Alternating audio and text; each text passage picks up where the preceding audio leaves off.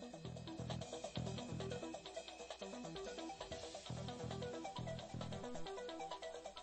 you.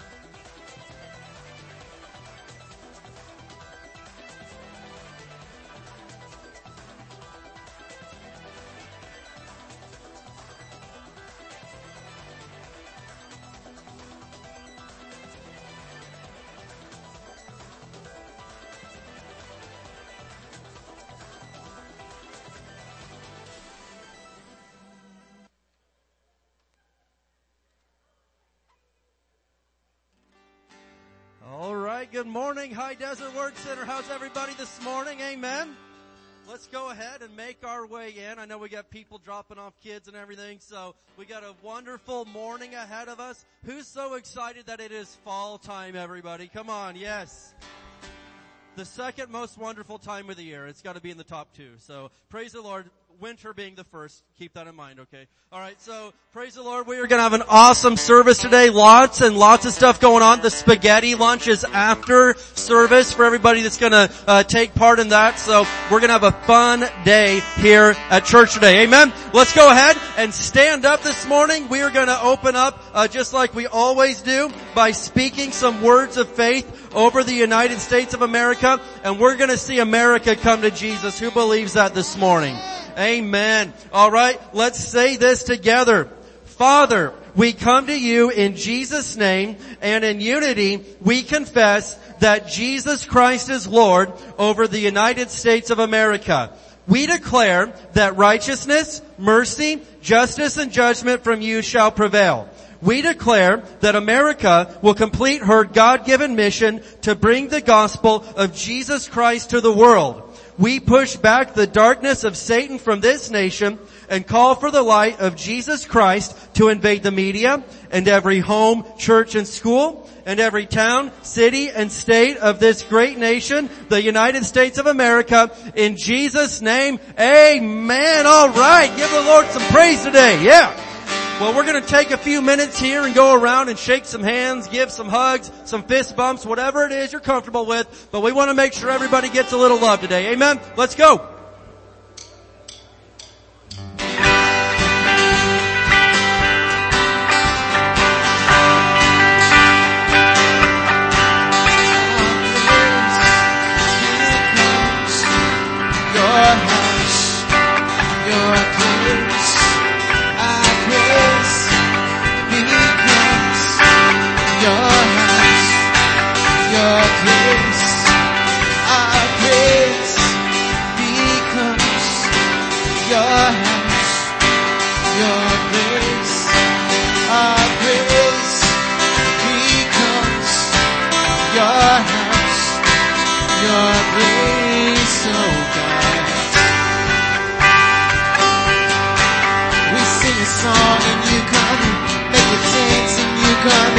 Your name and you coming.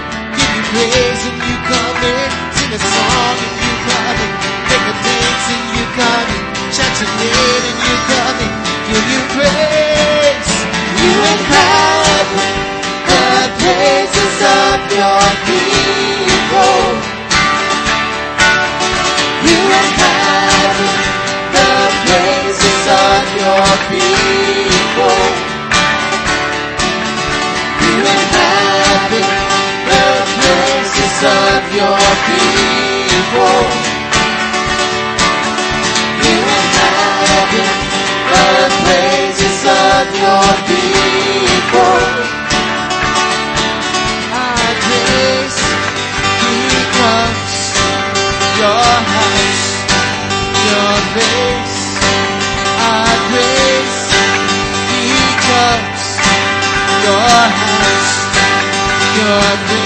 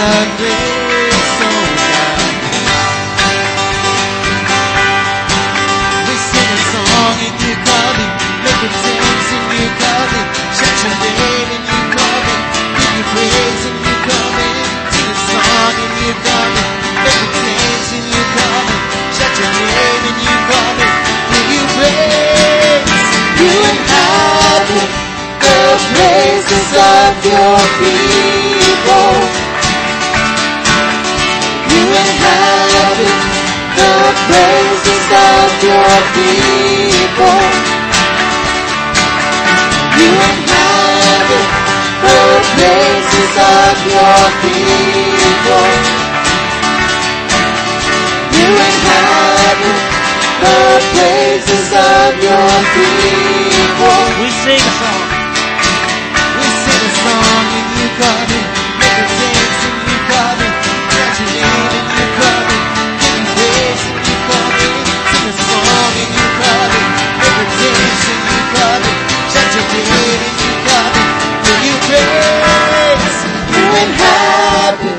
The praises of your people. You inhabit the praises of your people. You inhabit the praises of your people. You inhabit the praises of your people. Our praise. Praise becomes your house, your praise.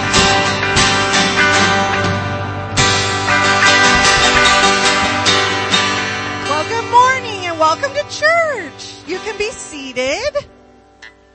If you are with us for the very first time or the first time in a long time, can you wave at me? Wave at me. I want to bless you with something. Hi, Glenn. Okay, I think it's mostly just everyone with us today. I love you. I'm so glad that you're with us today. If it is your first time with us, if you raise your hand, Miss Melissa over here, uh, would like to give you some information about the church and there's a little card in there. If you would drop it at the information booth on your way out, uh, we have a gift that we would like to give to you. Today is the Harvest Fest spaghetti dinner. Yes, we have lunch for you. So if you have your ticket or you have already prepaid, you're good to go. If you would like to purchase some, you can do that at the door as well. Casey Browning, ma'am, do you want to come give instructions on what the traffic flow is for today? I'm not sure where people are going. We switched it up this morning. Good morning, everyone. Hi. Sorry, I'm running a little ragged this morning. Um, if you could please, it's not in Victory anymore. It's in the main kitchen. So if you want to go out this door, come to the side door, go in, and then there's going to be another door open. The roll up door is that? Roll up window is going to be open. We're going to hand you your spaghetti, and then you could go out the other door and come out. So. So you can drive to this back parking lot. That may make things a little easier for you if you drive to the back parking lot after service and then you can park and, and walk through the sidewalk. Um, today also they are, still have donut signups going on if you would like to order some Krispy Kreme donuts. And I'll tell you this, I spent one year not ordering Krispy Kreme and then that morning you have serious regrets because of the whole sanctuary smelling like Krispy Kreme. So I'm just letting you know it's coming. If you haven't already ordered, order some donuts. Um, we have two sign up sheets that I need to go around, dear sweet ushers, gray shirted gentlemen. Um, the one that Joel has over here is a hot dog and lemonade sign up sheet. Are you coming again? And the other one that Joel has is uh, the cakewalk sign up sheet. Um, so on this side, hot dogs and lemonade. Um, your donations are what we give out for free at Harvest Fest. That way, if you come and you can't afford to purchase food from the vendors or what have you, that this is a completely free event that you can bring your kids to, feed them, have a great time, and it doesn't look any different than every other family. So it's a nice opportunity for those in our community who just need the love of God to come and have a level playing field with everybody and get the love of God and all that they need to bless their children. So that's what Harvest Fest is about. And the cake walk uh, is in memory of and honor of Philip and Debbie Gomez. And so that's really special to us. They were our children's directors for years and years. They're with Jesus in heaven now, but we really love to do that because they served at that every year for decades. And it's really fun to get to watch adults shoving each other around as they try to win a cake. Um, and so it's basically musical chairs for cakes. And what we need you to do so that there's enough is when you buy a cake mix that's for a 13 by 9 cake, like a sheet cake, I need you to make it in two. So go to the Dollar Tree and get the square pans or the little round pans and make two cakes instead of one. Okay? So the more cakes, the more goodies, the better. But don't do it in tiny amounts. I don't need like one cookie per bag, but like six in a bag would be cool instead of a dozen. Or if you're just going to bake a lot of things, we'll take them. Okay, so if you sign up there, what we'll do is we'll contact you also for the hot dogs and lemonade. We'll contact you via text. Uh, at the phone number you provided and we'll make sure to give you reminders and when to drop off and all of that good information. Family. Tuesday, H Street, picnic at the park. Okay, you don't have to sign up. You don't have to bring anything to share, although kids are probably going to touch the stuff. Sharing is caring. Anyway, you bring your food and your picnic blanket and your chairs and we're all going to meet up with you at H Street Park and hang out together 5 p.m. H Street Park this Tuesday. Nod yes. Columbus Day's Monday. Tuesday is family picnic. Yes? Okay, see you there. Uh, women's meeting is Friday. Okay? We've got food all week long, so it's spaghetti today, and then whatever your picnic food is on Tuesday. Friday night, ladies, is Mexican food. Don't forget your desserts. 6.30 p.m. Victory Hall behind us. It's going to be a wonderful, wonderful time, and I can pretty much promise you it'll go a little shorter than the last time. Okay? Last time was a little long, but we had a great time. This time will be a little bit shorter. Uh, we also are paying off the mortgage. Hallelujah. Yes, that's a really big deal. Really big deal and only by the grace of God and Miss Peace Faith. Okay. So she's been praying that in for a long time. Um, information that you don't necessarily need to know, but here it comes anyway. Okay. So last Tuesday was supposed to be our closing, but we allowed them to delay it because the guy who's buying the property we're selling is also selling a property and the person buying his property is a disabled veteran and it's going slowly for them.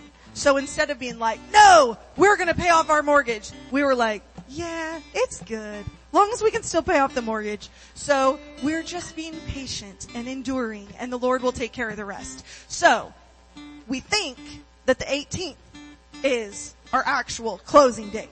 Hallelujah. And we believe that we are going to be able to have a mortgage burning party along with our Harvest Fest thank you party on the 30th. Okay, so be planning for October 30th, that's a Sunday, in the evening to come here and have a cookout with us, okay? So Sunday night, October 30th, we're planning on it and you should be praying that closing goes quicker, okay? Yeah? Okay. And we are going to do something really, really cool this year. We send a lot of money to missions and we do missions trips but a lot of times we forget as a whole to put our hand to something. And so we have an opportunity this year to put our hand to something all together as a church family and I'm really excited about it. Miss P is going to talk to us about that and we've got a video as well.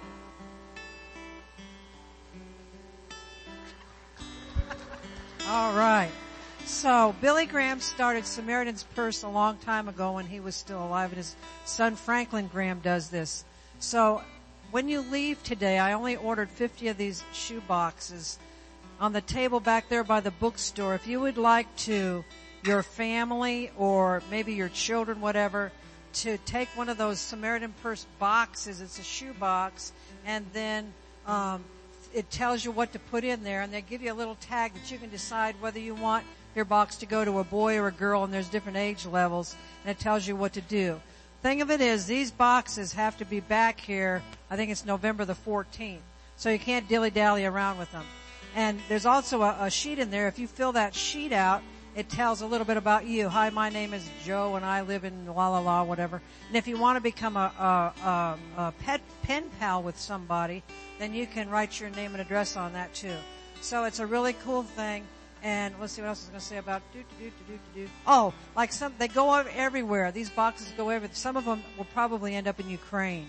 So I mean, they go all over the world, the United States and the world. So you know, it's a fun thing to do, especially with you know you got little kids, young people in your family. You know, maybe they could do their own box or do one as a family. Okay.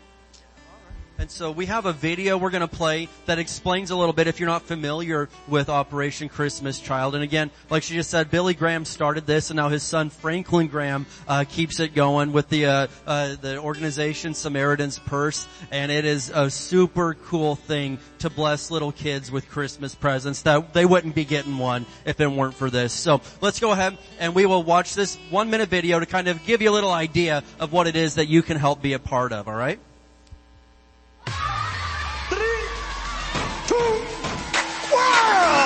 When those lids come off those boxes, you've never seen such pure joy. This is amazing as you can see the children's faces. They're excited as they open up the gifts for the first time. What makes the gifts more than just gifts is the message that comes with the gift. This is the opportunity for a child to hear the gospel of Jesus Christ. The mission of Operation Christmas Child never changes. Children are coming to Jesus and children are taking the gospel to the ends of the earth. Millions of children around the world are being impacted by these simple shoebox gifts. One box can touch not just the child, but the whole family. So we need to keep packing those boxes and pray for the children that God will use this in a very special way. So thank you for being a part of it. God bless you. All right, very good. So that's what Operation Christmas Child is. Again, after the service, if you could help out with that, just see the back table there and they'll get you a box and the information. And just for a little bit of your investment, you could super, super bless a family and a child somewhere. Amen? All right, who knows what time it is now? Yeah, it is happy time, amen. And you're like, well, what's that all about? Hey, God loves a cheerful giver, so we get cheerful when we get a chance to be givers, amen. Pastor's gonna do our Sunday morning tithes and offerings. Okay, somebody say glory to God. Jesus is Lord over the United States of America, over Barstow, California, over all of California. That includes my family and my church. Amen. Hallelujah. All right. If you need an envelope for your tithes, for your offerings, then raise your hand. And I'm, I'm going to build your faith in just a little bit, take a couple minutes for this. I want you to look at Mark chapter 16. I'm going to move quick. I'm going to look at three different passages because you need to see some things to shore your faith up. Uh, when we're paying tithes, tithes to Jesus, and we're giving money into the church offering, we got to realize how serious this is with God, but also the benefits it is for you. You know, I think about gas prices, think about food prices. How can you not think about them? They're real. They're hitting at us, but we're not just, we're not, we're not just regular ordinary people. We're supernatural, born again, children of God, with the Holy Spirit in us, being led by the Spirit of God, have the Word of God to lead and direct us and to bless us. And I know that when I was, when I was a new Christian and started going to church, all they did is took up offerings things and never really did talk about what was going on. And so to me, I just thought about, well, the Jerry Lewis uh, telethon was on once a year. If you gave something to Jerry Lewis telethon, man, I did my good deed for the year. And so I thought, man, these guys are doing that every, every week. I, I wonder what the deal is. But anyway, I want to show you what the deal is. It's not just something we do, it's something that we live by. It's something that we not survive by, but we thrive by in, in our everyday life. And so Mark 16 verse 19 and 20, I want to give you a chance to look at this because faith comes by hearing, hearing by the word of God, and you need to have faith to not only put gas in your car or your truck every time you need it, but to put groceries in your house too every time you need it and do the other things you need in life. And so Mark 16 verse 19 and 20, so then after the Lord had spoken unto them to his disciples, he was received up into heaven and sat on the right hand of God. So where's Jesus at right now? Sitting on the right hand of God. He's not just sitting there twiddling his thumbs. He's doing something for you and for me now. And so then it says, Jesus was in heaven at the right hand of God and they went forth and preached everywhere, the Lord working with them and confirming the word with signs following. Well, wait a minute. I thought he was seated at the right hand of God. But he says he's working with them. Well, when Jesus went to heaven, he sent the Holy Spirit down to earth. And then the Gospel of John, he says the Holy Spirit is here to represent Jesus in his behalf. And so the Holy Spirit in us is Jesus working in us. And what does he do? He confirms the Word. He works with us confirming the Word. And something that too many Christians don't understand, they think that Jesus is working for us. It doesn't say that. You know, Christians say goofy things like, oh Jesus, go heal him, go touch him. And Jesus said, you lay hands on him. That's how they get healed. Said, you pray for my name. That's how they get healed. He didn't say, you just pray that I'll go touch him. He said, no, I'm in heaven. I'm working with you.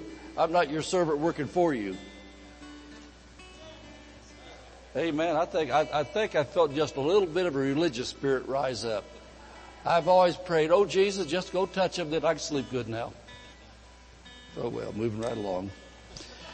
He said they went forth and preached everywhere, the Lord working with them and confirming the word with signs following. And so what's Jesus Christ the same yesterday, today, and forever doing today? He's working with us as we preach the word, as you preach the word. When you're sharing the gospel with somebody, you're preaching. You know, it may be a one-on-one or it may be a family you're preaching to, but you're preaching. And the word of God that you share, Jesus says, I will back you up on it. That's what confirmed means. Now look at Hebrews chapter 7. Hebrews chapter 7 verse 8. I'll give you a chance to get there because right now I'm not just teaching some Bible because I like to teach the Bible. I love to teach the Bible, but I'm building your faith up. I'm building your faith up. So if gasoline keeps going up, your faith will keep going up too. Amen. To, to, according to your faith, Jesus said, be it done unto you. So when it goes up and depression tries to hit, then you say, no, no, no, I got the joy of the Lord. I got the word of God. I'm a tither and Jesus is working on my behalf. And so it says he's at the right hand of the Father, but then verse 8 of Hebrews 7 says this, and here men that die receive tithes. Well, we're getting ready to receive tithes for Jesus in his behalf.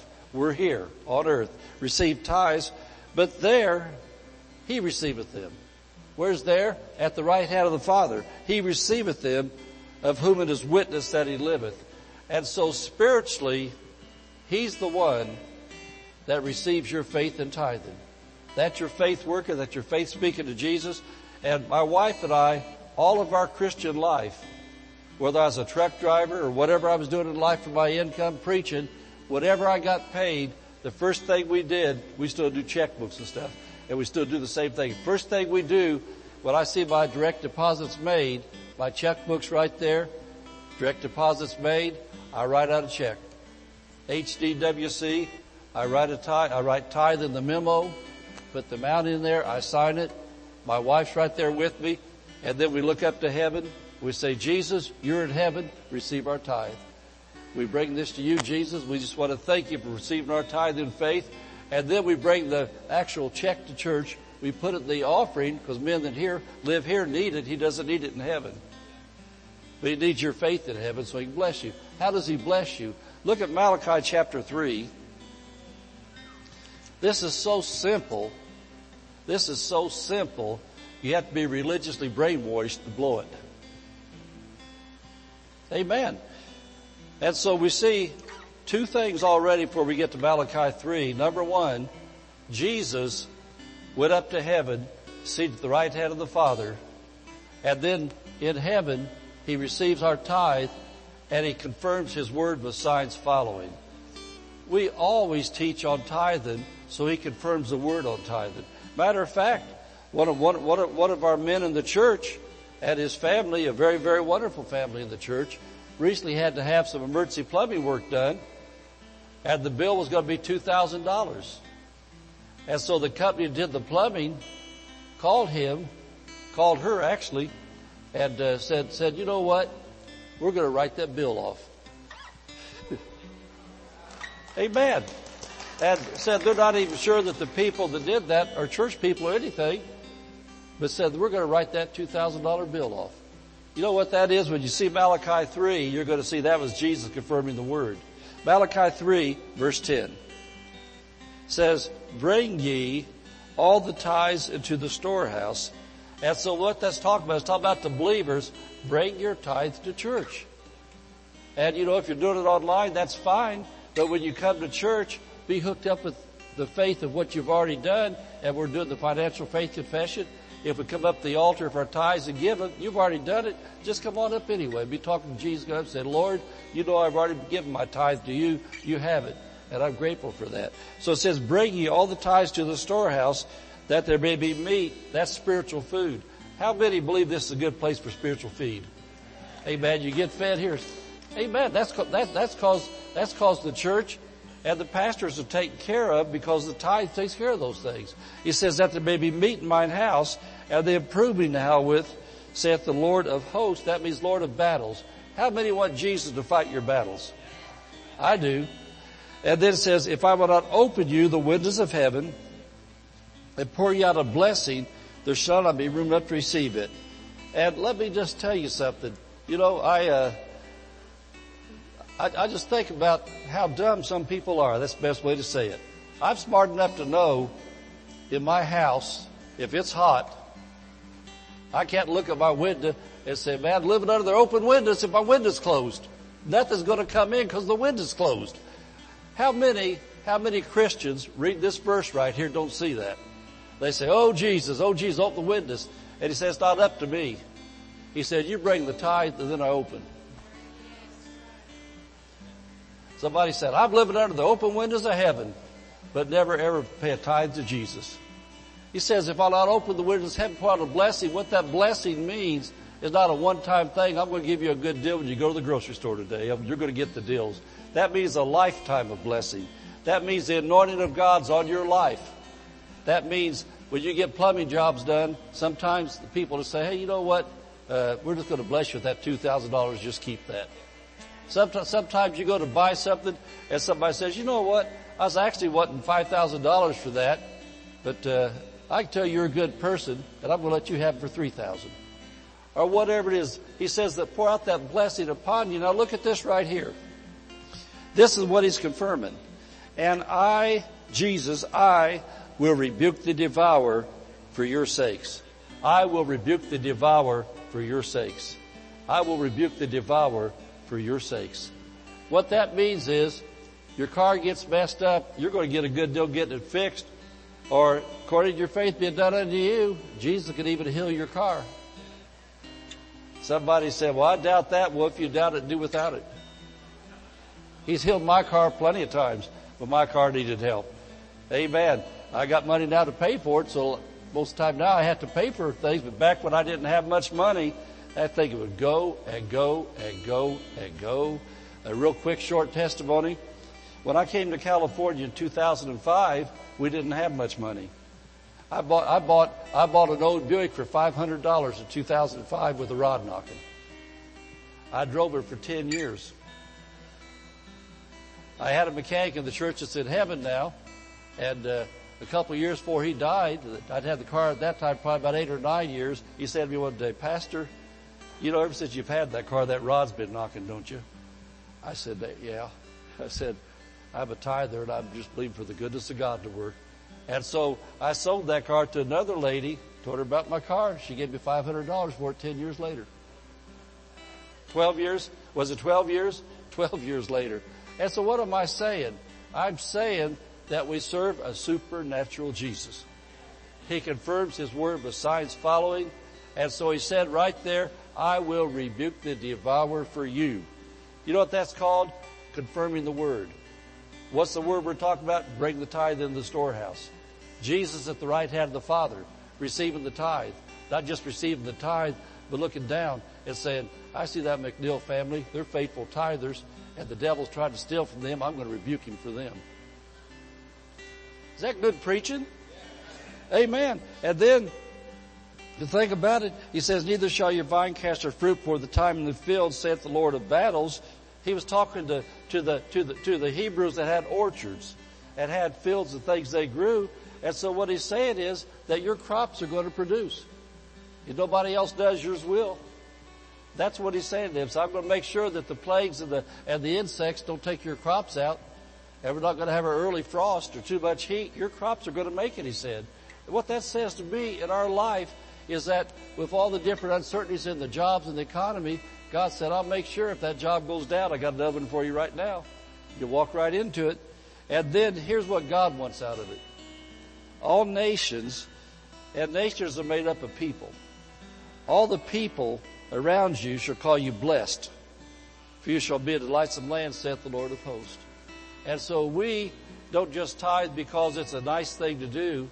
We tithe because God tells us He wants us to, but then also we got benefits out of it. And uh, I was talking to somebody recently, and they told me, Pastor, I've been a tither all my Christian life for years, but I heard you teach the Bible. I never knew I had tithers' rights. I was supposed to be speaking. And so, just remember this.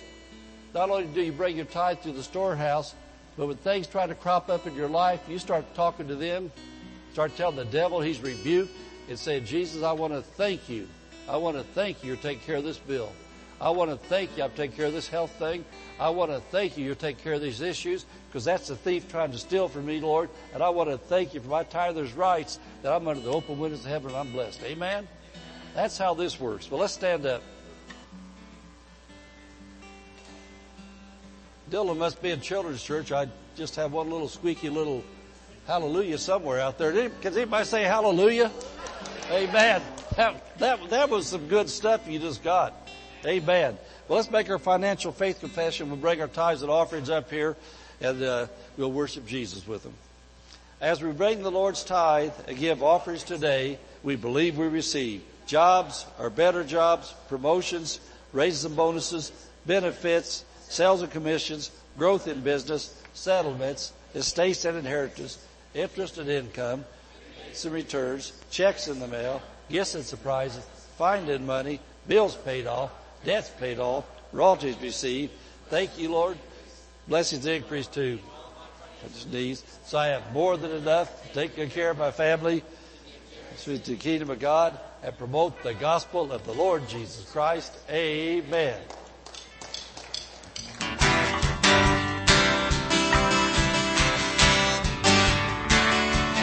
Feel free to worship the Lord with us today. You can join us at the altar or you can sing where you are. If there's one thing I'm asking, or one thing I'm needing, a moment that's passing is not what I'm seeking. I can see air I'm breathing. I want your presence, feet on the earth. A heart full of heaven, deal for you completely consumes me. I can't get enough, can't get enough of you. Your fire is burning right through me. I can't get enough, can't get enough of you. You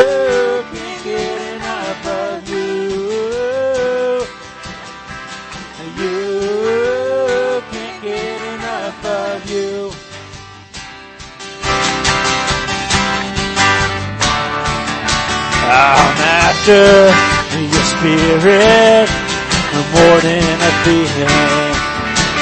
I don't need a reason to keep chasing who you are. Like it's the air I'm breathing.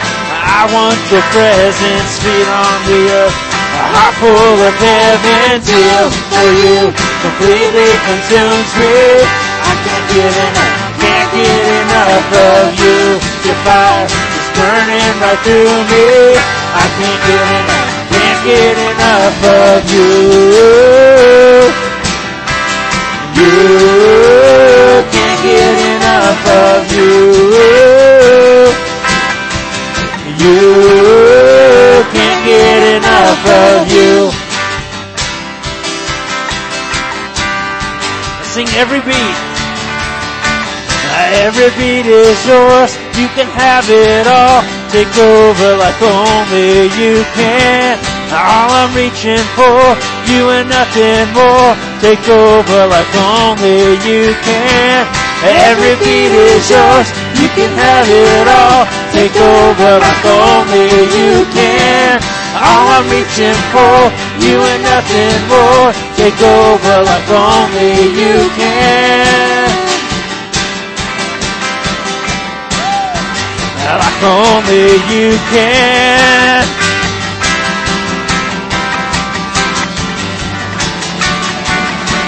Zeal for you completely consumes me. I can't get enough, can't get enough of you. Your fire is burning right through me. I can't get enough, can't get enough of you. You can't get of you. You can't get enough of you. One more time, let's sing every beat. Every beat is yours, you can have it all. Take over like only you can.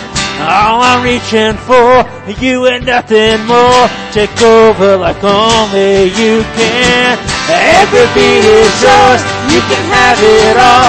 Take over like only you can. All I'm reaching for, you and nothing more. Take over like only you can. Like only you can. Like only you can. Till for you completely consumes me. I can't get enough, can't get enough of you. Your fire is burning right through me. I can't get enough, can't get enough of you. You can't get enough of you. You can't get enough of you.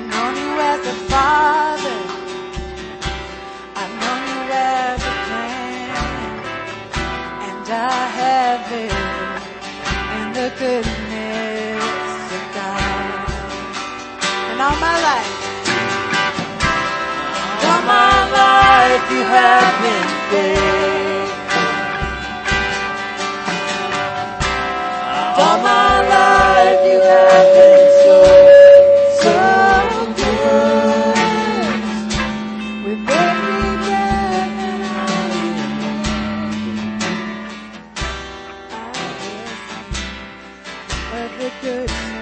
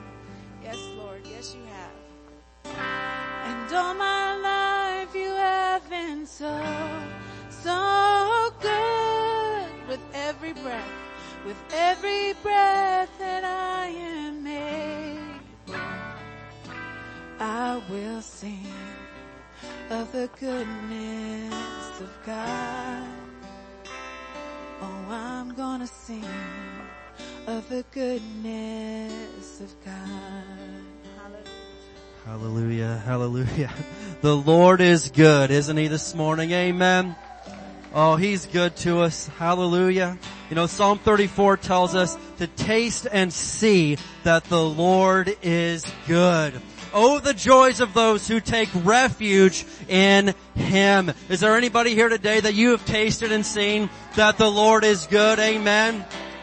Hallelujah. There is joy when you take refuge in Him. And I know, uh, in our modern time, hey, whenever you taste something good, maybe you go to a new restaurant or whatever, you get a new, uh, coffee drink, you taste it and it was good, so you tell everybody about it, man. You get online, you start sharing it, you start, hey, you've gotta go there, you've gotta taste this, it is so good. Well, I'm telling you, I have tasted and seen that the Lord is good, and I want to tell everybody about that this morning, amen like it, post it, share it, whatever. But you better know that God is good and every good thing you have comes from Him. You know that, right? There's no way that, there's no way that I could get myself uh, the blessings that God's given me. I'm not smart enough. I'm not strong enough. I, I, I don't know any of that.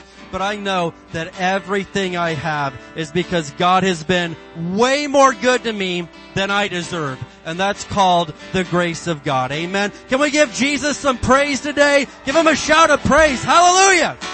The Lord is good and His mercy endures forever. Hallelujah. Amen. Well, you can make your way to your seats. Yeah, we're going to get into God's Word here uh, this morning, but why don't you uh, give somebody a nice high five or something like that and uh, let them know that you're really, really glad that they're in church today. Amen. Amen. I'm glad you're in church. Hallelujah. Well, we're going to get into the Word. I'm real uh, pumped up and excited about the, the message today. Uh, if you get, if you need an outline for the sermon to follow along with, raise your hand and the ushers will get you an outline to kind of help you make sense of what's going on here. All right. Yeah. Get a few of those going out. Praise the Lord. Well, we're going to have to explain the title today because this is just a little bit different than what we would normally uh, have a title of a sermon be. But the title today is this. It is called Rocktober. Rocktober. And you're like, what is that about? I thought I was at church. You're a, you're at church. Amen. There's just a lot that goes into this and I, I gotta explain this because it, it makes no sense and I'm still standing here like, why would you call a sermon Rocktober? That makes no sense. But let's talk about this for a minute because, hey, this gotta be one of the strangest titles we've come up with. But here's, here's the, the backstory before we get into the message today. And it's this, and I just gotta be real honest with you, that we are on such a winning streak right now. and I've had so many good things going on that man, my head has just been spinning like, what is going on? Everything good is happening right now. Well, we just sang about it. Uh, First of all, that the Lord is good, right? And no good thing in my life is because I've been that good or that smart. I, I know that. I'm fortunate. I, when when I went to college, I said, hey, what is the most basic, simple, beginner level math class I can take and still get this piece of paper that you're going to give me in the end. They're like, you need to take a, ma- a class called math concepts and that'll suffice. And I was like, give me that. I took the easiest class and I mean, I passed, but I, well, you know, it's nothing to brag about, but, but, but I, I know that all the good things going on are not because, uh, I'm that smart and, and I know it's not because all of us just have it together. It's because God's so good. And so, uh, the, the other day, uh, Nick came into the office and just to share some good news with me that he had going on, and and we're talking, and I'm like, man, this happened, that happened, these people over here had this happen, this is going on, and we're just going on and on having a basically a testimony service together about all the good things going on. And I said, man, it, it, it's October, but I feel like it's Rocktober, right? Because this rocks, man. And so, uh, and so, you know, it all comes down to this, right? Maybe you've heard uh, the phrase that Jesus is what? The rock of ages. and, uh, and it's the absolute truth. Jesus is the solid rock in our life. And if you were to want to look up how many Bible verses say that God is our rock, our refuge, our fortress and all that, you'd find a lot, especially in the book of Psalms, because He is our rock. He is our immovable stable thing that we have to cling to. And so we're going to take the next couple of weeks to really focus in and look at the rock of ages, Jesus Christ. And as we talk about him, you know, hey, you need to know that Jesus is without a doubt the most controversial person in the history of the world. And you think, well, no, I, I, I just love him. Well, you need to know that Jesus is loved by millions and billions, and Jesus is hated by a whole lot of people also. There's some haters out there and they are real. And you may think that you, you have some haters in your life. You don't know hate until you know what Jesus uh, looks at and, and, feels. All right, and so some people, we know this, uh, they refuse to believe that he ever even existed. You know, I was reading an article uh, from some atheist, and uh, and he was talking about his his big argument for disproving the existence of Jesus was that no other historical document other than the Bible even writes about Jesus, and so if that's the only source of proof, he couldn't be real.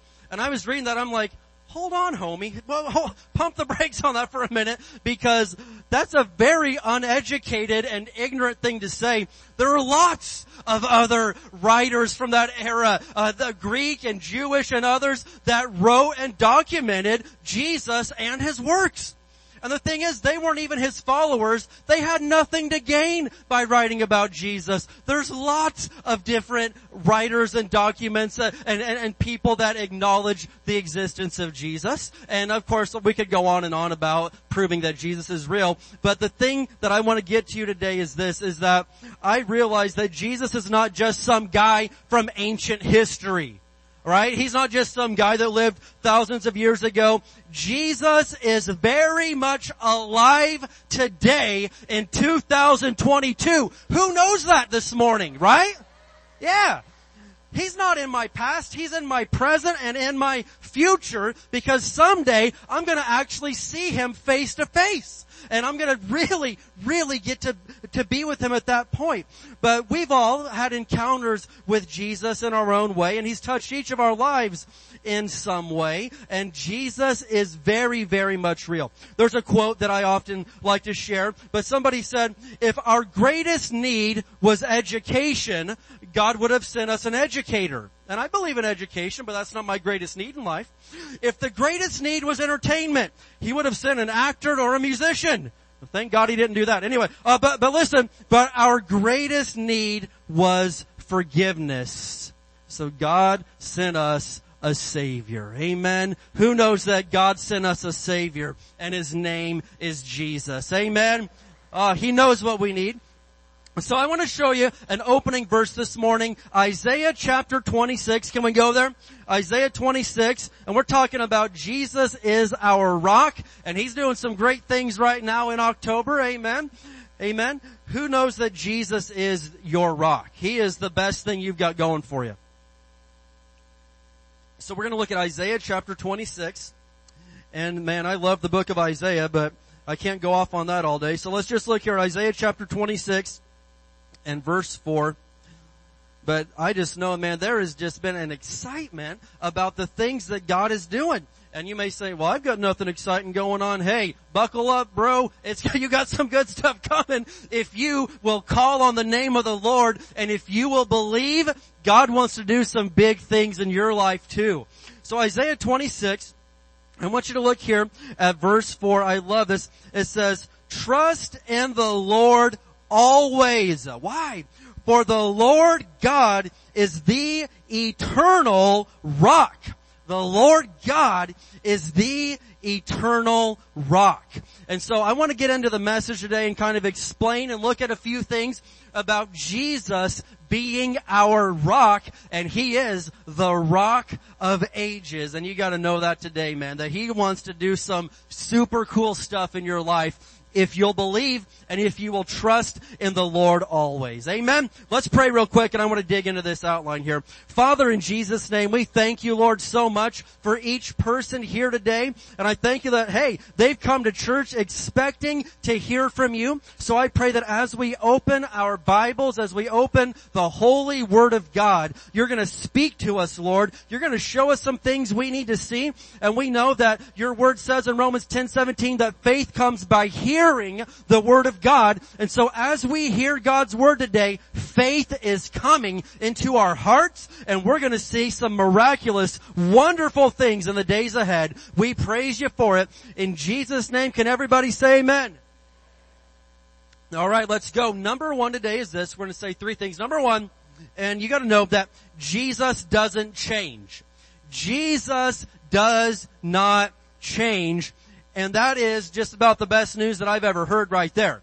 Because we're so used to everything changing constantly. We live in a society that, I mean, if it's not changing, it, it's old. You know, you think you got, hey, I, I got the newest iPhone right here, man. It just came out last week. By next week, it's already outdated and, and the 14 year olds are making fun of you for being a boomer or something like that. I don't know. They're, they're calling you names. I don't even know what the names are that they call me anymore. But listen, you know, you're old, you're, you're, you're, you're I mean, you're outdated and, and things are constantly changing. But here's a verse, Hebrews 13, 8.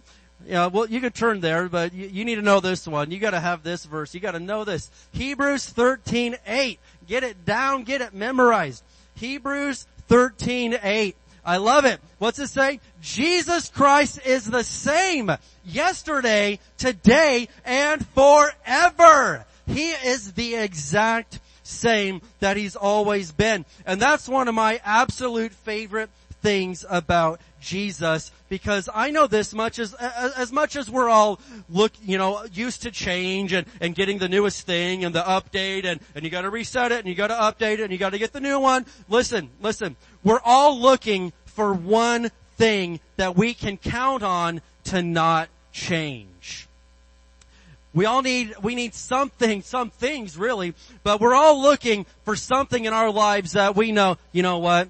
That same Jesus that helped me when I was a kid and my parents were going through it and my family was a mess, I called on Jesus as a little eight year old, a little ten year old, whatever it was. That same Jesus, He didn't change. He's the same when you're 20, when you're 30, when you're 40, when you're 50. He's the exact same Jesus. He didn't change. He didn't need an update. He didn't have to catch up with, with, with the modern times. And, and I've always wondered this much. I asked myself this question if Jesus changed, what would he change to anyway? Because he's already perfect. The only things that need to change and get updates are things that are not perfect. How could he improve himself? How could he possibly get any better than what he is right now? He couldn't.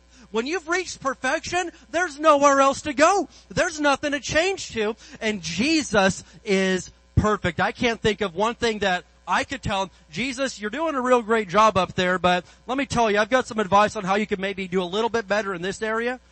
Who could tell Jesus that? Nobody could. He already has it all together and he is perfect. And I was thinking about the things that in, in our, you know, our, again, these phones, they need updated constantly. And I mean, if you get a car and pay a bunch of money and, you know, you, you have a car that's 20 years old, you're like, wow, that's a real long lasting car. That's really good.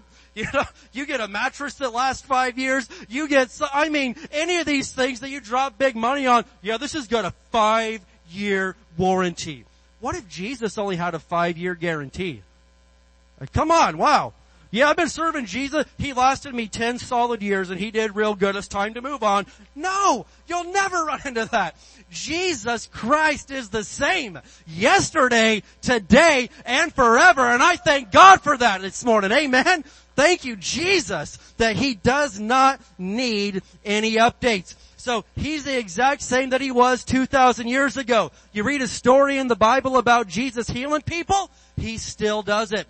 That reminds me of one of my favorite stories that 75% of you have heard, but I'll tell it again because I, I just, it came to me. But when I was, um, I don't know, about eight years old, nine years old, uh, my mom thought it'd be a good idea to send us to the vacation Bible school at the little country church up the road. The nice little denominational church. It, it's a cute, beautiful little church, but my, my mom sent me and my brothers and sister over there and, and hey, you gotta know that I've got a lot of things established in my heart, even at eight years old, about who Jesus is.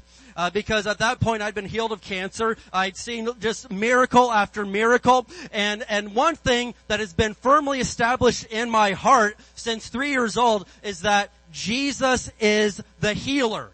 And if he healed people back then, why wouldn't he do it now? Because Jesus didn't change. And so she sends us to this vacation Bible school, and I remember uh, uh, my teacher. Uh, she was a sweet lady. In fact, I think she. I'm pretty sure she was around like when uh, Noah did the ark and everything. I mean, she was. She. It was cool. It was cute. But but she reads this story. In fact, it was this story about uh, the man that uh, was crippled, and his friends cut a hole in the roof and lowered him down to Jesus. And she tells this exciting story about healing. And all the little kids are like, oh wow, that's so cool. And she's like, that's right, it is cool kids. And then she slams her Bible shut. But Jesus don't do that no more. And I was like, whoa, oh no. And all these little kids, you could just, you could just feel the faith get sucked out of the room like a vacuum. And I was like, ma'am, and I, you know, maybe this is disrespectful. I don't remember exactly what I said, but basically I was like, you're wrong. Jesus Christ does still heal, and He healed me of cancer, and He does, and He will heal you today. And anyway, I mean, uh, we, we had a little theological back and forth between an eight-year-old and a 90-year-old, and, and I don't know what happened, but in the end, she didn't change my mind. I am certain that Jesus Christ still heals. I am certain that Jesus Christ still delivers addicted people. I am certain that Jesus Christ can still mend a family back together that's been split up. He didn't change. And so if he did it back then, he will do it now. We can still call on the name of the Lord and use the name of Jesus to get us out of the worst mess that we could get ourselves in. I read a story about a young man in another country that he went to settle a debt that another man owed him, and uh, this the young man had done some work for this this other guy. The other guy was you know a little bit better off. And so uh, when he arrived to to collect the debt, you know, he goes up and and the gatekeepers like, you know, what's your name? What do you want? And he's like, well, my name's this. I'm here for this. They're like, no, you ain't getting in. They roughed him up, tossed him out on the street, and he's like, hey. And so he's walking down the sidewalk all, oh man, and, and lo and behold, the president of this nation, his motorcade is driving down the street and, and he's like, hey, I want to, I want to talk to that young guy. He really looks down. And so he asked the young man, what's going on? Why are y'all roughed up? Why are y'all sad? And he's like, well, here's what happened. He's like, okay, I want you to go right back over there, take this letter with you. He wrote a letter, he signed his name, he sealed it with his presidential seal. And so the young man goes back to the gatekeepers. This time he's not going timidly. He's like, oh no, no, no, no. I got something to show you guys. They read it. They're, oh, oh, yeah, yeah, come on in. He goes in to the man that owes him money, and the man's like, oh, okay, all right, you're, you're here in this name? All right, yeah, here it is. Here's all the money. I, I don't want any trouble. You just go on. And so he got what was coming to him. Now, it may sound like kind of a, you know, little, silly little story, but I'm telling you is this, is why did he get something the second time around? Well, the reason was he came the second time in a name that was higher and more powerful than what he came in the first time, right? And so sometimes we've been trying to get stuff done. You've been told your whole life, if you put your mind to anything, you can do it. And that's cute and that's wonderful, but it's a lie. You can't. I put my mind to joining the NBA and there's no scouts knocking, right? I mean, I put my mind, I put my time, I put everything into it and nothing happened, alright? And so, yeah, that's a, that's just, that's a load of, uh, whatever, you know, it's, that's not true. And, and, and so, I know this much though, that when I use the name of Jesus, when I come in His name to claim something that His Word says rightfully belongs to me, it's gonna happen because I'm not relying on the power of my name, I'm relying on the power of Jesus' name, and He is the name above all names. Somebody ought to say amen today. And so we preached last Sunday night. If you weren't here, you can see it online. But the, we are talking about payback, and we were talking about getting back what the enemy has stolen from you. And some of you, the enemy has stolen some stuff from you, and you gave up on it. But I'm telling you right now that if you will go in the name of Jesus, come knocking in the name of Jesus, some big stuff is gonna happen in your life because you may be a nobody, but He is the rock of ages. He's the great I am. He is the eternal rock and the devil knows it even if you don't. The devil knows it and he has to bow down and flee at the name of Jesus. Amen. And so it's really good news that Jesus doesn't change because if he does, I'm in a whole lot of trouble because I've staked my entire life on the fact that Jesus doesn't change. Now the second thing we're going to say today is this, is that Jesus doesn't change, but seasons do. And I'm here to tell you, this is your season right now. If you'll believe it and you'll receive it, some of you will, some of you won't, but I'm telling you right now that Jesus doesn't change, but seasons do, and this is your season. Who's ready for this to be their season?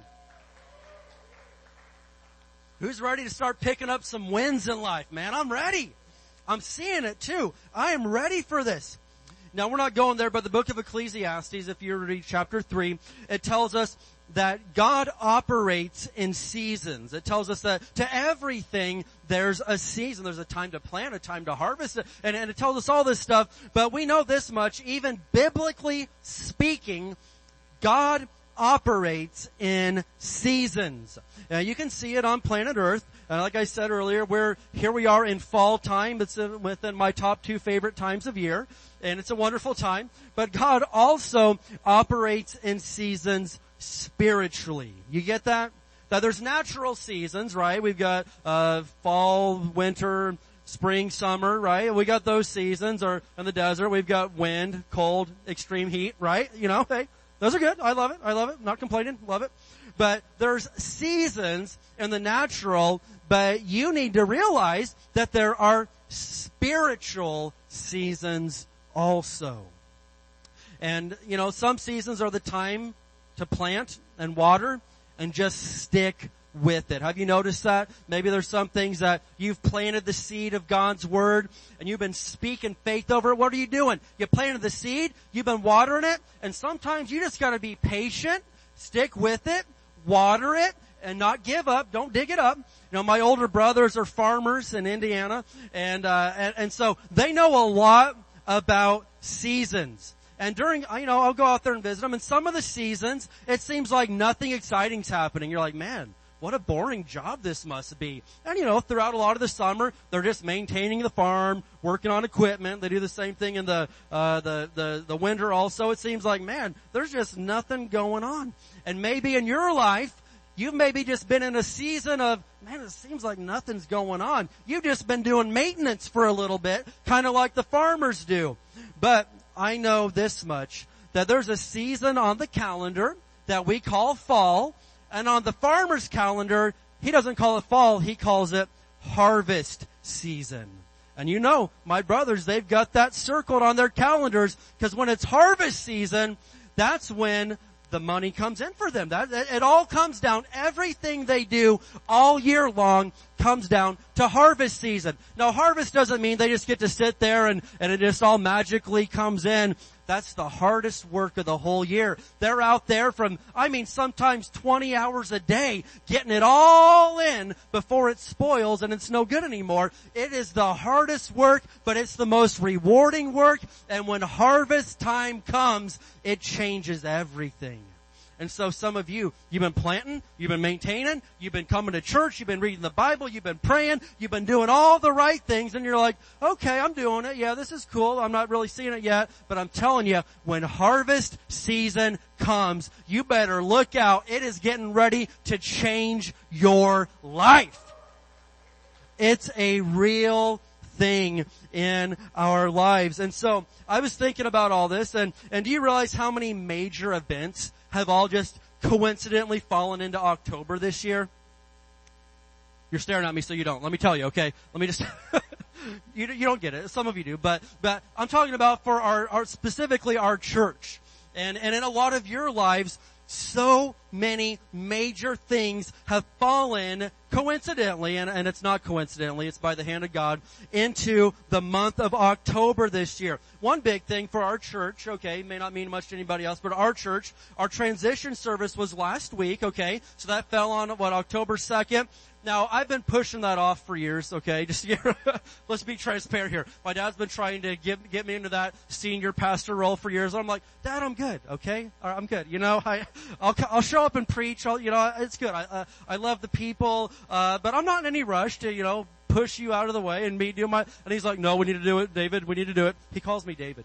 David, we need to do it. And so, anyway, finally like, okay, let's do it, alright? This is the year, let's do it. So, we put a date on the calendar, just coincidentally happened to be October 2nd of this year. Uh, or maybe that was, yeah, October 2nd. And so, another big thing, uh, for our community and our city was last weekend, October, the city's big announcement that we're getting ready to explode in growth and prosperity, and this whole place is getting ready to be something different than what anybody ever thought. And so everybody that's been, oh, not Barstow, Barstow stinks, Barstow's bad. You know what we're gonna do? Uh, well, me, I, I can't speak for you. I'm gonna laugh and say, ha! I told you it was going to happen. Amen. told you. But anyway, we'll get to that in a minute.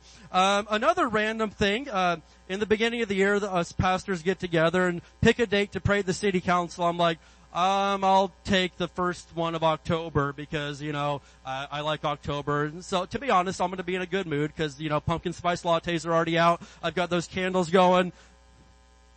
Don't laugh. And so, uh, you know, it's a good time of year. You know, pumpkins everywhere. I mean, it just makes me in a really great mood. And so I picked that, and it just so happens to be the very first meeting after the big announcement. And so I'm like, wow, there's just a lot of things starting to line up. And then I find out, hey, we're paying off an $158,000 mortgage with one single check here in the month of October. What are the chances of all this? All in October, or as I affectionately call it, Rocktober. Am I right? Come on, yeah. and so, um, another wonderful thing is uh, Harvest Fest is coming up, right? Thousands of people right here hearing about Jesus. Another great one is we're going to have the newest and best bathrooms in all of Barstow in three weeks. So if you're new today, I'll just catch you up it's not that we enjoy using porta potties. We had a flood a couple months ago, and so uh, it's not that we enjoy having all the. You know, we are under construction at the moment, but within the next three weeks, the bathrooms are going to be completed, brand new, everything. They're going to be super, super nice. And if you think, well, that's not a big deal, well, you realize that statistically speaking, uh, within the U.S., one of the top ten reasons somebody picks a church and sticks with it is the quality of the bathrooms. And I don't know why that is. I'm serious. You can look it up. It's the truth. I have no idea why, but that's really high on people's list is to have nice bathrooms at your church. And so, hey, God made a way, and I didn't see that one coming, but praise the Lord. and it just so happens it's falling in the month of October, alright? And so, another big thing is this, is person after person after person in this congregation within just the last little short period is getting massive promotions, raises, new jobs, benefits, moving up. I mean, I cannot tell you how many people over the last little bit are getting brand new jobs, getting big promotions, thing after thing, some of them to very prominent positions in our community. And I'm like, how is all this happening right now? Jesus ordained this for such a time as this. And so I want you to say this with me today. Say, this is my season. That was cute, but highly unbelievable. Now I want you to say it like you actually mean it. Say, this is my season. This is my season. Yeah, come on somebody. It is your season. There's things that you've been waiting for, and I believe if you will release your faith right now, you're gonna see some great things happen in this season right now. But you have got to release your faith. I want to show you something here. Isaiah chapter 43. Are you still with us today? Isaiah chapter 43. Yeah. And we're going to look at verses 19 and 20 in the New King James. Isaiah 43 verses 19 and 20. Now check this out. In fact, tonight I'm going to be preaching on these, uh, these two verses right here for the whole message. So, uh, we'll get a little more expounded on this tonight. But right now, Isaiah 43, and we're going to look at verses 19 through 20 here in the New King James, and this is awesome. It says, behold, I will do a new thing. Well, I thought Jesus doesn't change. Jesus doesn't change, but sometimes in your life, He's gonna do a new thing for you, and some of us, we need a new thing because our old thing wasn't working. Anybody, man, was your old thing broken? You need a new one? Yeah, alright. He's doing a new thing for you. And so He says, behold, I will do a new thing, now it shall spring forth, shall you not know it? I will even make a road in the wilderness, and here it is, rivers in the desert. Amen. Rivers in the desert, the beasts of the field will honor me, the jackals and ostriches, because I give water in the wilderness and rivers in the desert to give drink to my people, my chosen. Amen. And so make no mistake about it. Jesus is doing a new thing right now in our church, in our community, and if you'll let Him, He'll do a new thing in your life. He said that He would make rivers in the desert. Rivers in the desert. What's so special about a river? Well, you live in the desert, so I'm assuming you know what's so special about a river. A river means life every living thing needs water. And so when he says, I'm doing a river in the desert, that means life. It means prosperity. It means something fresh, something new in your life. Well, why is he doing all this? Well, verse 20 just told us to give drink to my people, my chosen. Is there anybody in here today that you're a person of God? You're part of the people of God? We should see more hands than that, but okay, you know, I'm giving the altar call at the end, so you'll get it. But let's try that one more time. Are you a, a child of God? You're a person of God today? You are. Amen. Alright, praise God. That's good. That's good. And so, this is for you. A river in your desert, a drink for you from God. So sometimes, maybe we feel like, well, I've tried all that and it, it didn't work. Well, maybe you tried something and it just wasn't the right season for you. Man, you try to go out and, and, harvest in the winter. Well, no, it's not harvest time, right? And so maybe you tried something and it just wasn't the right season. But I can promise you this, that some of you, there will be things that didn't work before. They're gonna work now because it's your season. And I'm telling you that this morning. There's some things like, well, I tried that and I failed and it didn't work. There's some of you, there's some things that you tried before and it didn't work but it will work now because now it's the right season. You were just, you were just a step ahead. It just wasn't the right timing on it. And I'm telling you that this morning. I want to show you Luke chapter 5. Go to Luke chapter 5. Amen. Amen, man. I am just excited about all that the Lord is doing. I'm looking right here at, at this church property. I'm like, man, 13 acres of paid off land. That is exciting to me. 13 acres, dude. What can we do for God with 13 paid off acres, man? I just, I look out there and I don't see dirt and rocks. I look out there, I see grass and trees and a playground and kids running and, and people just, just, just having a great time calling this whole place home, man. I'm excited. God's gonna use this place and we get to be a part of it. That is phenomenal, man. Phenomenal. Luke chapter 5, we're gonna look here at, at verses uh, 4 through 7. So it says, when he had finished speaking, he said to Simon, now go out where it's deeper and let your nets down to catch some fish. Master, Simon replied, we worked hard all last night and didn't catch a thing. And some of you are saying, man, I worked hard at it and it didn't work.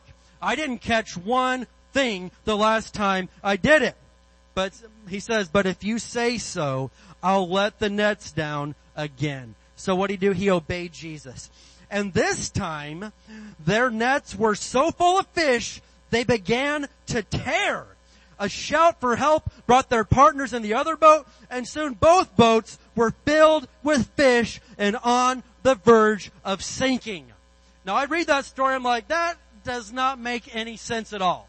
That is a weird and strange, that doesn't make any sense at all. It's the same people, same boat, same water. And you know, I'm not as great of a fisherman as some of you guys are. You know, I've done some and my son Isaac's actually really good at fishing.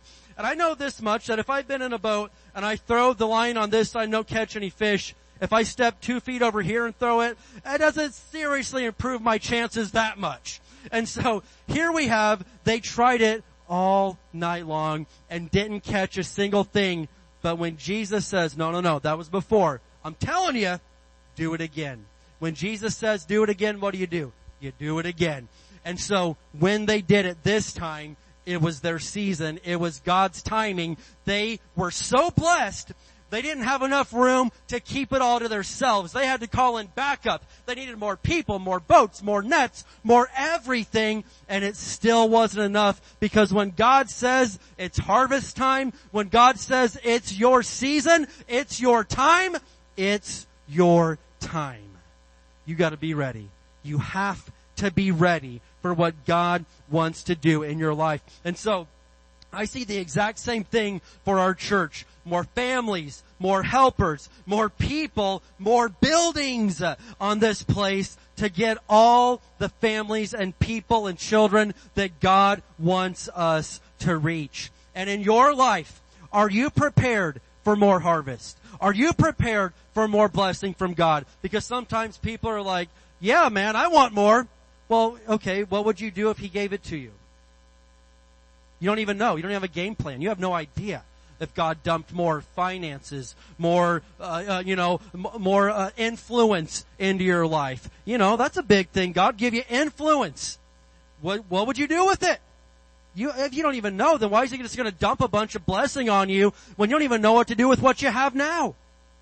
To whom much is given, much is required. And a lot of us are like, oh man, I would love it if I just, man, won the lottery. Woo! That'd be great probably be a curse in your life and you would have more problems than you know what to do with. If you can't handle the, you know, the, the $2,000 a month now, you really think that you're gonna just be some financial wizard with millions of dollars? Come on. Man, I, I wish I had 10,000 followers on the internet. Woo! What would I do with it? You really want that? No, you don't. You don't want that. Listen to me right now. You need to get a game plan together for what you would do if God did bring more finances into your life. What you would do if He did bring more influence or, or more people or more whatever it is that you would like more of. That's a good holy thing. Whatever that is, you need to know what you would do with it because when God were to give it to you, you, I mean, we would squander it. We would have no idea what to do with it. You need a game plan. I don't want to do that. It's called being an adult. all right, man. All right, let's move on. This, isn't a popular word, but I'm telling you right now, you need to know what you would do if God were to pour some extra into your life. You gotta be a good steward. And that's what I want to say today. Number three is this. We're talking about Jesus. the rock of ages, the great I am. Jesus wants you to speak words of faith. And I, you may not, I, I'm telling you, you, you've got to know this, that Jesus wants you to speak words of faith over your life. Who believes that speaking the word in your life works? Well, you're too late to tell me that it doesn't. Because I've seen so many incredible things simply from speaking God's word.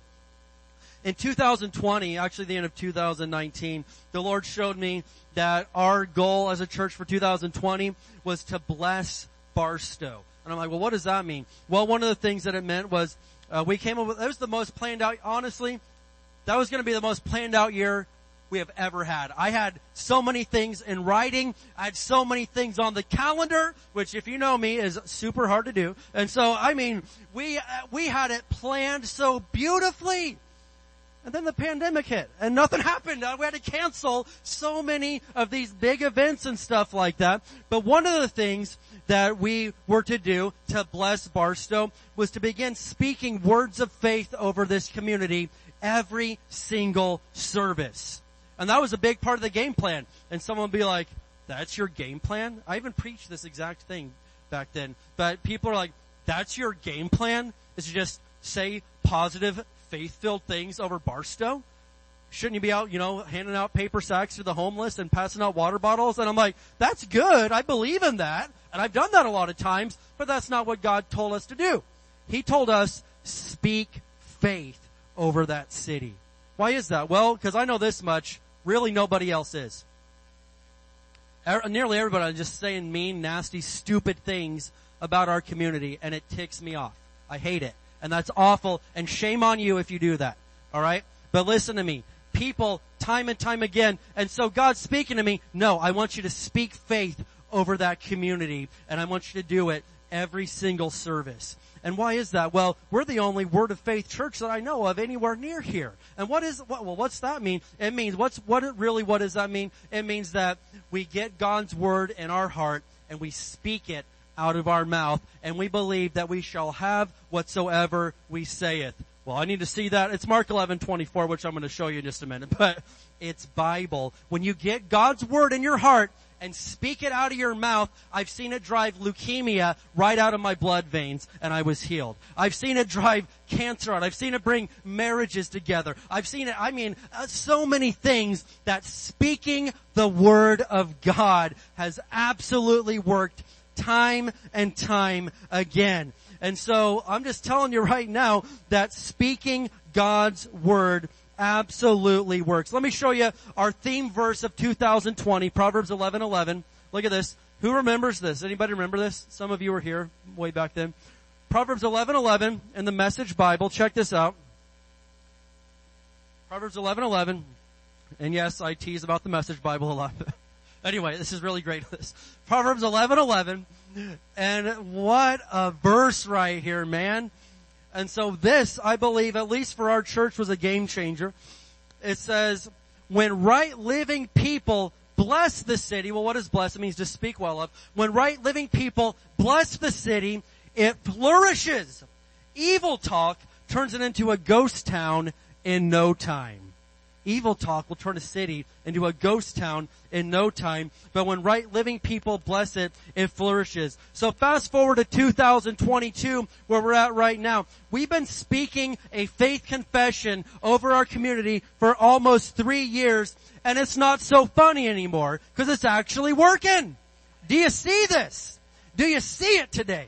that it's actually working. Our Barstow Faith Confession is paying off. And I can tell you this much, while the rest of the country is headed for recession, alright? And that's just not even a, that's, that's just a factual statement. The, the, the United States is in two consecutive quarters of financial loss. By every technical term, the nation is in a recession. The rest of the nation is looking at recession and layoffs and inflation and everything else. But this small town that everybody's laughed at, but a certain group of people just kept speaking faith over, this small town is not only not looking at recession and doom and gloom, but looking at the biggest explosion of prosperity and growth that they've ever seen before. You can't tell me that speaking words of faith doesn't work. Well, why is all this? You gotta trust in the Lord always, for the Lord God is the eternal rock. I want to show you one final passage today, Mark 11, 22 to 24. You better know this. In fact, it's up there on the back wall there, so that's how important we take these verses right here. Mark 11, 22 to 24. Amen. You've got to know this. Who's excited about everything that God is doing in our midst, man? Oh, the Lord is good. Mark 11, going to look at verses 22 through 24 in the King James. Oh yeah. Check it out. And Jesus answering saith unto them, have faith in God. Who thinks that you ought to have faith in God? I mean, that's not that deep. You could just, if you just got that one verse down for your whole life, that'd be enough to push you forward to victory. Have faith in God. Just trust Him. For verily I say unto you, that whosoever shall say unto this mountain, be thou removed, and be thou cast into the sea, and shall not doubt in his heart, but shall believe that those things which he saith shall come to pass, he shall have whatsoever he saith. Come on! And somebody said, well, he was talking to the disciples there. That doesn't apply to you. What? He said, whosoever shall say unto this mountain, be thou removed. I identify as whosoever. That means me. Whosoever means it'll work for anybody. And somebody said, well no, that was, uh, well how about uh, John 3.16? The word whosoever is in there and we apply that to everybody. Yeah, well, you know, for God so loved the world that he gave his only begotten son that whosoever believes on him should not perish. If whosoever applies to every human in John 3:16, why doesn't it apply to every human in Mark 11:23? It does.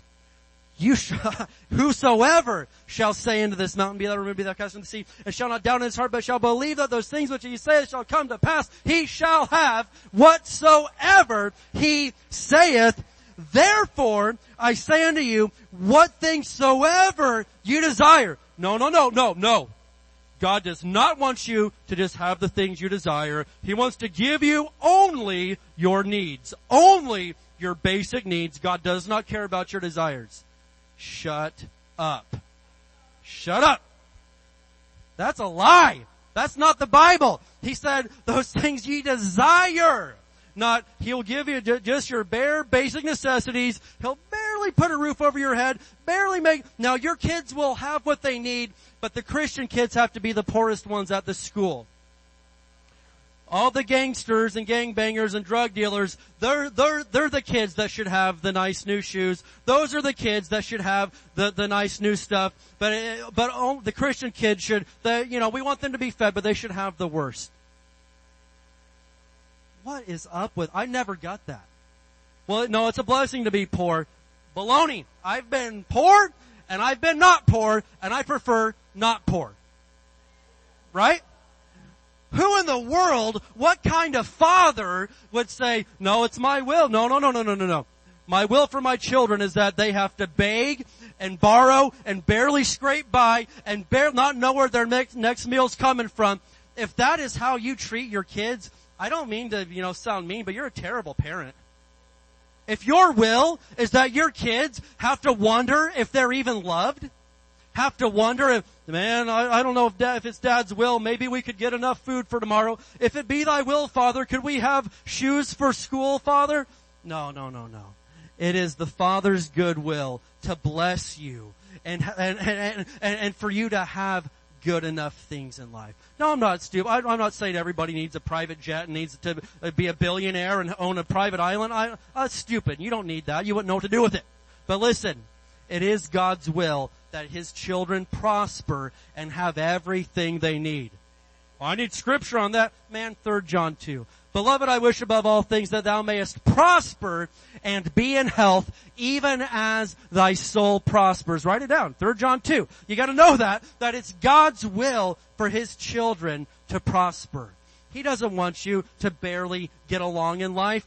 He wants you to be able to have more than enough to take care of your needs. And so I lost my spot, but I was in Mark 11, 24. Sorry. Therefore I say unto you, what things soever you desire when you pray, believe that you receive them and ye shall have them. That sounds like a definite promise from God. Well, I've, I've, I've, I've spoken and nothing happened. Well, you gotta believe that you receive and then ye shall have them.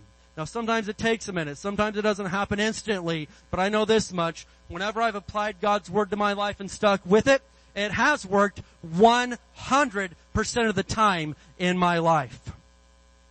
And so, one final story. Can I tell one more story? I know, it's like, eh, it's gonna, you know, everyone's like, man, KFC, I'm gonna be last in line. No, you'll get there, you'll get there. But listen, oh, spaghetti, spaghetti, alright. I can't tell my normal jokes today. Alright, yeah. There's plenty of spaghetti for you, so go back there and get some. But, early 2021, you know, we've really wanted to get rid of this mortgage, alright? I mean, we just want it out of here. I don't like that. Mortgage, you know. What does mort mean? Well, mort, you know, the root word is death, right? Mort, death, mortuary death. Gauge, what is that? It's a grip. So what is your mortgage? It's a death grip. You know, it's like, "Ugh, get it off of me. Alright? So, you know, I'm like, I want it out of here. I don't want the church to have a mortgage anymore. And it seemed like such a big thing. So, early 2021, we start looking at, well, okay, here's what we'll do. We'll refinance it to a much lower rate, because rates back then were, you know, way back 2021 were low. Anyway, so they were low, and and we're like we could come up with like a, a you know a five to ten year payoff plan, and we could raise money, we could do spaghetti dinners and garage sales, and we could you know do all this stuff, and we could we could pay off the mortgage if we come up with a game plan. And so we go to this Christian uh, Christian bank, Christian, and uh, and so we're moving. They're like, oh man, you guys, your equity is insane yeah, your equity is through the roof. This is great. You've got this coming in. Your church is growing at this percentage. They're like, oh yeah, alright. So they're moving us through the process of refinancing our mortgage with this Christian company. And we're getting to the final stages of it, and they call up one day, and they're like, oh, whoa, whoa, whoa, hold on, hold on. We need to talk real quick. We, we, we looked at your website, and it says under your, your, uh, your statement, your beliefs that you believe that it's it's God's will for everybody to receive healing and for all of God's children to prosper. You actually said that on your website and I'm like, yeah, guilty. I believe that because it's the Bible. So yeah, if, if those are the charges, guilty. I believe that God wants you healed and I believe that God does want you to prosper. I know He doesn't want you sick. I mean, if you believe that, then hang on to your sickness, but I had leukemia and I hated it, so praise the Lord. I received healing in the name of Jesus. I don't like it. Sickness is not fun. And so God wants His people blessed and He wants you healed. And so they said, we looked at your website. It says this. Um, we don't agree with that. Uh, we're going to give you kind of a chance to. Do you want? Do you want to reword that and maybe redo it? And I'm like, no, no. I stand by that statement. It's the word of God. And so what did they do? All right, denied, canceled, we're not gonna finance it, sorry, have a nice day. And I'm like, okay, well, I was a little bummed to be honest, cause I like, well, hey, what are we gonna do? We're gonna do what we always do, Pinky. We're gonna try to take over the world. What are you talking about? Alright, the 90s children, the 90s kids got that. Alright, alright. So, so we're, okay, well what are we gonna do? We're just gonna speak words of faith, man. That's what we're gonna do. And so, long story short, fast forward to 2022, long story short, I'm not even going to tell the rest of it, but here we go. We're paying off this thing cash and we didn't need to refinance it at all. We didn't need their help in the end anyway. Why? Why? Because faith works. Speak faith over your life. Quit calling yourself stupid. Quit calling yourself poor. Quit calling yourself sick. Quit calling yourself a loser. Quit making fun of your family, your town, your neighborhood. Knock it off and start speaking some faith over your life. That's crazy. It's not crazy when you write a check for $158,000 that you had no way of getting. It's Jesus. It's not crazy when some company puts a $1.5 billion thing in your little town that was dying off. It ain't crazy when it works. And so in your life, well, I don't like where I'm at right now. Well, if you don't like where you're at, start speaking faith-filled Bible words over your life and make something else happen in the name of Jesus. Amen. Quit playing around. This is harvest time. It's Rocktober. Come on. This is your season. And if you will call on the name of the Lord, I believe that He's doing something special in our lives right now in this season. But it's only for those that'll call on the Lord and release their faith. What did that verse we opened up with say? The Lord is the eternal rock, man. You have got to trust Him today. He is everything you need. Can we get an amen? Alright, let's stand up together. Praise the Lord. Praise the Lord today. Alright, now this may sound silly, alright, and I, but I want you to speak something with me. Can you do that today? I'll do it if it's easy. Come on, man. Speak with me today. I want you to say, it's Rocktober. It's harvest time. I'm gonna get mine. Come on, say it again. It's Rocktober. It's harvest time. I'm gonna get mine. Amen. One more time. It's Rocktober. It's harvest time. I'm gonna get mine. In the name of Jesus. Now give him some praise today. Yeah. Hallelujah. The Lord is good. And when we say stuff like that, you may think like, well that sounds greedy. No, for the child of God, that's not greedy. Cause when you get yours, when you get your harvest, you're not gonna be stupid with it and, and use it on bad things. God wants His children to be blessed cause you'll do the right thing with it. Amen. You'll do, you'll help people. You'll, you'll, you'll do good things with it. And so there's nothing greedy about that at all. Amen. Well, I'm gonna have my prayer team come on up today. You may be thinking, well, I'm starting to smell that spaghetti. Well, all right. Well, we're going to get over there. There's still going to be some. But I want you to, uh, if you need prayer today, we want to make that available to you. And, uh, and, and maybe you're here and you're like, well, I don't really have any needs going on right now. That's fine. Just take a minute to worship God. Why don't you give God thanks for just a few minutes? Amen. But if you do need something, man, if you're like, I've, I've been fighting the fight of faith, I need some help, come on up this morning and we would love to pray with you. But the biggest thing is this. If you don't really have that relationship with the Lord like you need yet, maybe you did at one point and you kind of let go and walked away. Hey, we're not here to judge you or to point fingers at you. We're here to say, let's fix that right now because God wants to do something incredible in your life. But you gotta have Him in your life for that to happen. Amen? And so, if, uh, if you're not where you need to be with the Lord right now, come on up, with any one of us. We will pray with you and do everything we can to get you on the right track. Amen. Let's go ahead and uh, worship God for just a few minutes today. Amen. Your goodness is running after, it's running after me. Your goodness is running after, it's running after me. With my life laid down surrendered now, give you everything. Your goodness is running after, it's running after me. Your goodness is running after, it's running after me. Your goodness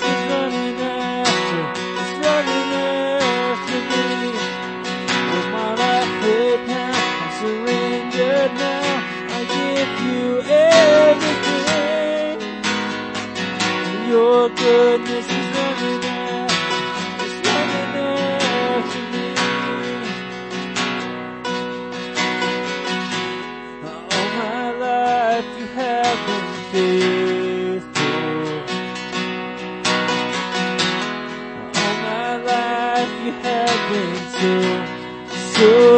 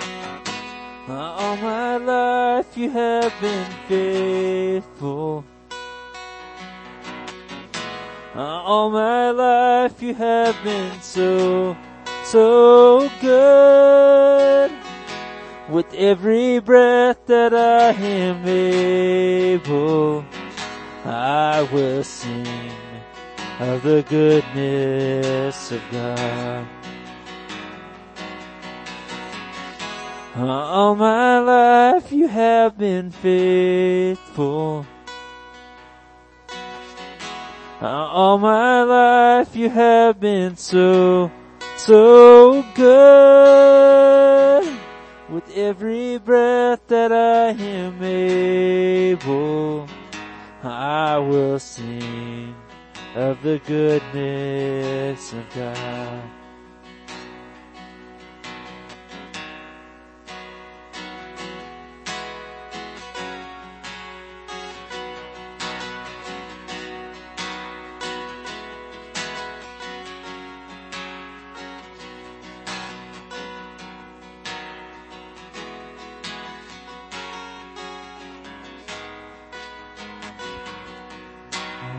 Praise the Lord.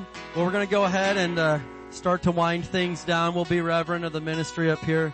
As you can tell, Pastor Katie is the most popular of the group, so praise the Lord. We're going to go ahead and, and pray, but we trust that everybody's been blessed from God's word today. And, you know, I believe this with all my heart. That, that's why I'm speaking this. That's why I'm praying this. That God wants to do something real big for you right now. But it totally depends on your faith. You know, so many times Jesus healed someone or they said, Hey Jesus, I need healing. He'd say, according to your faith, be it done unto you. And so that's what he's saying to you right now. God's doing some great stuff according to your faith be it done unto you. Amen. Well, we're going to pray and then we will uh, speak our Barstow faith confession because I'm pretty sure that's working. And then we're going to uh, let you go on if you order spaghetti. You can go over, there and grab that. But tonight we're going to be preaching out of Isaiah 40, 43 on rivers in the desert. And that's a big thing once we dig a little bit deeper into that. Amen. So let's go ahead and pray and then we will do our Barstow Faith Confession. Amen. Can we raise our hands together? The book of Psalms talks to us about raising our hands in prayer and uh, the apostle Paul said that men everywhere ought to raise their hands in holy prayer. Father, in Jesus' name, we thank you, Lord, so much for what we have seen in your word today. And Lord, we know that you are doing a new thing right now. This is our season. And Lord, we joke a little bit about Rocktober, but hey, we know that this is harvest season for those that will claim it, for those that will have the faith to step into that. And so Lord, I speak blessing on every family here, on every mom, every dad, every grandma, grandpa, every child. We thank you, Lord, that we are blessed in the city, blessed in the field. We're blessed everywhere we go. And it's not because we're so good. It's because Jesus is so good. He is the rock of ages. We love you, Lord. Use us this week for your glory. In Jesus name, can everybody say amen? Alright, let's speak these words of faith together. We declare that Barstow is a blessed city. Our families are blessed. Our schools are blessed. Our churches are blessed. Barstow is healed. Barstow is prospering. Barstow is safe. Barstow is strong. Barstow is surrounded by the walls of God's salvation. Barstow is full of love, joy, and peace. Barstow is full of the glory of God. Barstow is coming to Jesus. Barstow is saved in Jesus name. Amen. All right, everybody. Grab some spaghetti and we'll see you tonight and grab a Christmas box on your way out. Amen.